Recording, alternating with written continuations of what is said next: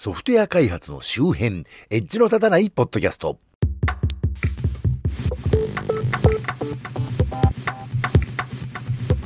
そんなわけで昨年はすっかりサボりまくっていましたが、春の訪れとともになんとか配信復活させたい世間連れの町田です。今回も最先端とは言い難い地方在住の私が、独断と偏見でちょっと気になったテック関係、情報セキュリティ関係、テック寄りのカルチャーのネットで見かけた話題をおっとり刀で紹介するコーナーです。今回は久しぶりですね。令和4年3月の話題です。では最初の話題。殺生石真っ二つ以前から日々自然現象か。えー、下野新聞スーンというサイトに載ってました3月6日の話題です。一部読みます。九尾の狐伝説で知られる栃木県那須町湯本の国指定名称、殺生石が真っ二つに割れたことがいつか分かった。関係者によると数年前からひびが入っていたことが確認されており、自然に割れたとみられる。一部略しまして、殺生石は那須湯本温泉近くの那須岳の斜面にある巨大な溶岩。1957年に建石、2014年に国の名称に登録された。室町時代の文献などによると、九尾の狐が美しい女性に化けて鳥羽上皇を殺そうとしたところを、陰陽師に見破られ、那須まで逃げた末に退治され石になった。石が放つ毒気で多くの生き物が命を落としたため殺生石と名付けられたという。えー、続けて3月23日、九尾の狐、那須殺生石、慰霊祭並びに平成祈願祭りについてというのが、えー、共同通信 PR ワイヤーに載っていました。那須町観光協会のプレスリリースですね。一部読みますが、この度、一般社団法人那須町観光協会は、先日那須湯本にございます、九尾の狐の伝承を持つ史跡、摂政石が割れたことを受け、九尾の狐、那須摂政石、慰霊祭並びに平和祈願祭を執り行います。本祭りは、摂政石を抱く観光地那須としてこの度の石が割れた一件が蘇った随従真珠九尾の狐によるコロナ収束や世界平和等への吉兆となりますよう願いを込めて実施いたしますということだそうで。いわゆる火山のね、あの、硫黄とか有毒ガスが出ているあたりにある大岩を、あれは人に害をなすもので、キュウイの狐が死んでもままださらにね、害をなすものだなんていう物語が付与されていたものなんでしょうね。それが割れたと。つまり、いよいよキュウイの狐のね、石化した屍も崩れて滅んだというめでたいことのように私には聞こえたんですが、地元の観光協会的には、石が割れたのはつまりキュウイの狐が蘇ったんだということと認識してね、平和記念記念祈願祭を、えー、取り行うと、行ったみたいですね。そういうことだそうで、そんなすごい害獣がね、蘇ったら平和祈願どころではないのではという気もしないではないんですが、まあ、アマビエの洗礼もありますね。あの、物語なんてものは作ったもん勝ちですから、まあ、そんならそれならそれでいいんですけどね。次の話題。ツイッターがポッドキャストタブを開発していることが明らかにテッククランチジャパンに3月6日に載ってました。一部読みます。ツイッターはソーシャルオーディオ機能スペースの開発を継続しているが、近いうちにもう一歩踏み込み、そのモバイルアプリにポッドキャスト専用タブを追加する可能性があることが分かった。モバイルアプリのコードを調べて開発中の機能を発見するリバースエンジニアにエンジニアによると、この機能追加によってツイッターにポッドキャスト専用のスペースが設けられることになるようだという。さらに3月31日、これも TechCrunch Japan ですが、YouTube にポッドキャスト専用ページができるかもという話題が載ってました。YouTube がポッドキャストに本腰を入れてることはすでに何度か報じられていた。同社がこの分野での取り組みをリードするために、ポッドキャストのエグゼクティブ、海畜氏を雇い、人気配信者に番組の撮影費を提供し始めたことさえ分かったからである。今回流通した文書により YouTube のこの分野での計画に関する詳細が明らかになり将来的に YouTube.com にポッドキャストのホームページを設置することやその他の収益化機能があることが指摘されているということだそうでテッククランチジャパンさん、えー、3月いっぱいであの更新が終了してしまいましたね。長らくありがとうございました。お疲れ様でした。Twitter に YouTube にというビッグメディアもねポッドキャストを取り込んでいこうとうちのポッドキャストはツイッターカードという機能にね対応させているんで特にプレイヤーカードっていう機能に対応させてるんで、ツイッターの公式クライアント、どうも Android アプリはいまいちっぽいですが、まあ、Web とか iOS アプリなんかでは、うちの公式アカウントがね、投稿した新作配信のツイートから、それをそのものからね、直接再生することが可能になっているんですが、もっと便利になるなら嬉しいですね。YouTube は、そもそも Google には Google Podcast というサービスがすでにあるのに、またこうやって似たような機能を乱立させるんですな。あの、とても使いやすかった Google Music が全くいいとは思わない YouTube Music ができたせいで消滅した過去もあるんでね、Google さんが新しいことを始めるって言い出しても何それ大丈夫という気分にしかなりませんけどけどね。次の話題。オードリー・タン氏が日本人のためにデジタルと IT は全く別物と語る理由、えー、ビジネスプラス IT というサイトに3月9日に載ってました。一部読みます。まず日本の皆さんにお伝えしたいのが、私にとって IT とデジタルとは全く別のものであるということです。IT、インフォメーションテクノロジー、情報技術とは、機械と機械をつなぐものであり、デジタルとは人と人をつなぐものです。だそうですけど、一応私もね、長年この分野で専門家としてやってる立場で言わせていただきますと、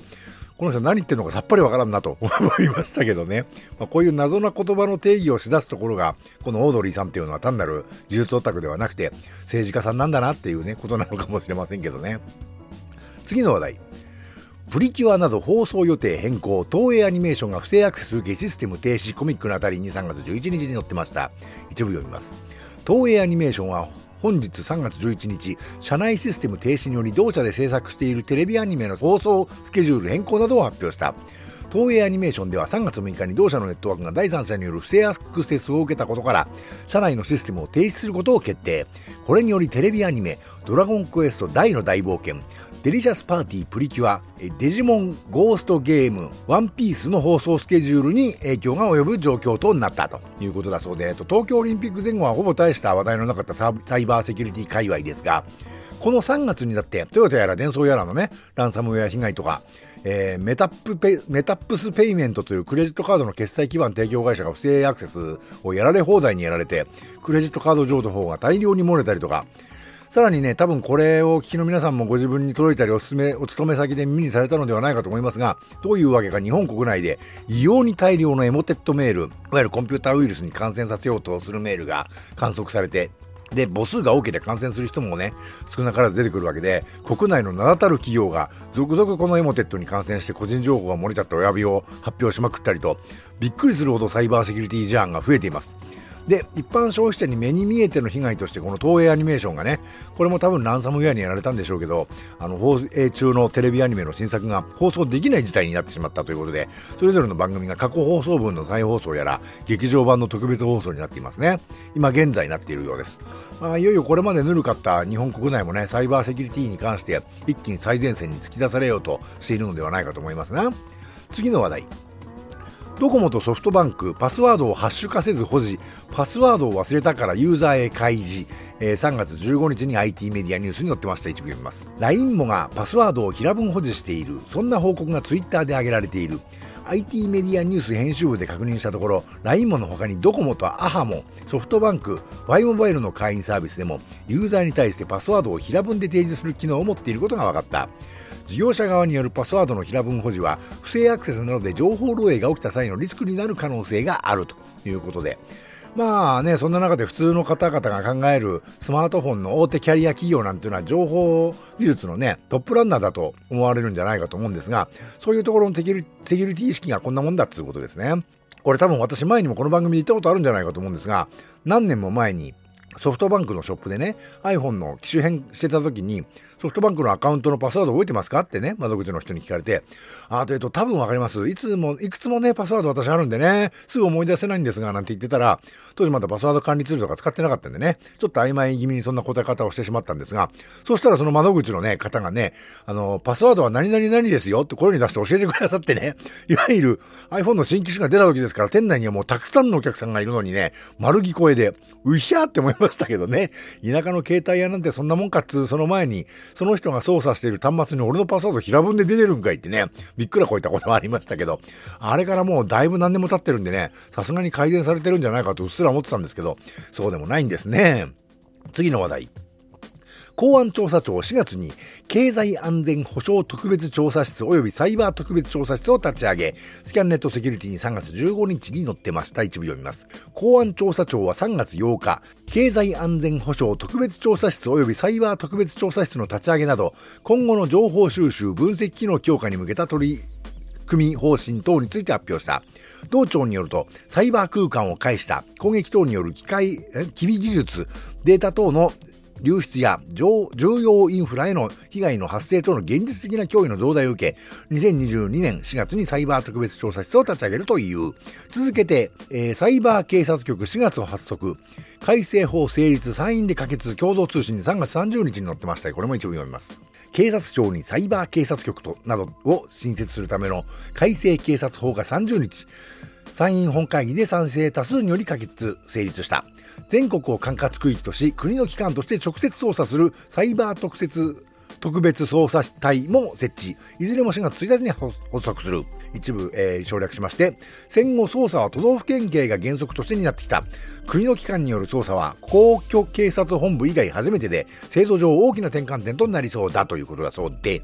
まあね、こんなありさまなもんで、おっとりがたらもいいところですが、日本のね、国の唯一の諜報機関、スパイ組織である公安調査庁もサイバー対策の部門を立ち上げたと。さらに警察庁もサイバー警察局というのをこの、このね、4月1日から始まったんですね。ちょっと気になるのが4月1日から始めるってことで、人員採用とかね、そういう組織体制もそれに合わせて作ってきたんでろうと思うんですけど、そういう部門の国会承認が3月30日だってのがね、そんな急なのっていうね、感じですけど、これもし否決されたらどうしたのよとか思うんですけどね、そもそも否決なんかされないようなね、あの、根回しがしっかりされてたんでしょうけどね。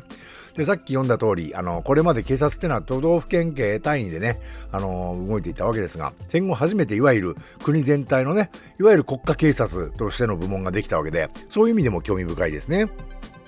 次の話題。子供の悩みや不安、日記の AI 解析で早期発見へ、奈良葛城 NHK に3月28日に載ってました。一部読みます。子供たちの日記を AI 人工知能で解析し、子供が抱える悩みや不安の早期発見につなげようという取り組みを、奈良県葛城市が新年度から始めることになりました。AI には過去に悩みを抱えていた子供が書いた文章などをあらかじめ読み込ませていて、市では中学生には週に1回タブレット上に匿名で日記を書いてもらい文中に使われている単語や文脈に同じような傾向がないか解析するということですそして何らかの支援が必要と AI が判断した場合には周囲に相談するよう呼びかけるメッセージを自動で送るということです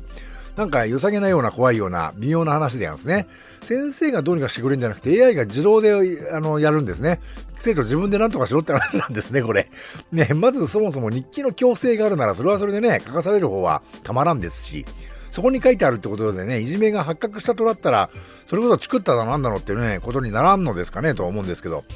日記というパーソナルなものをね、そういう分析にかけるのはいかがなものかという意見もあるようですけど、そもそも学校に提出する日記というのはね、読み手がいる前提なものなんで、パーソナルなものではないんですけどね、学校ってそういうことを最初に教えませんよね。とにかく日記かけって言いますけど、あ、日ってんだと私なんか思いますけどね。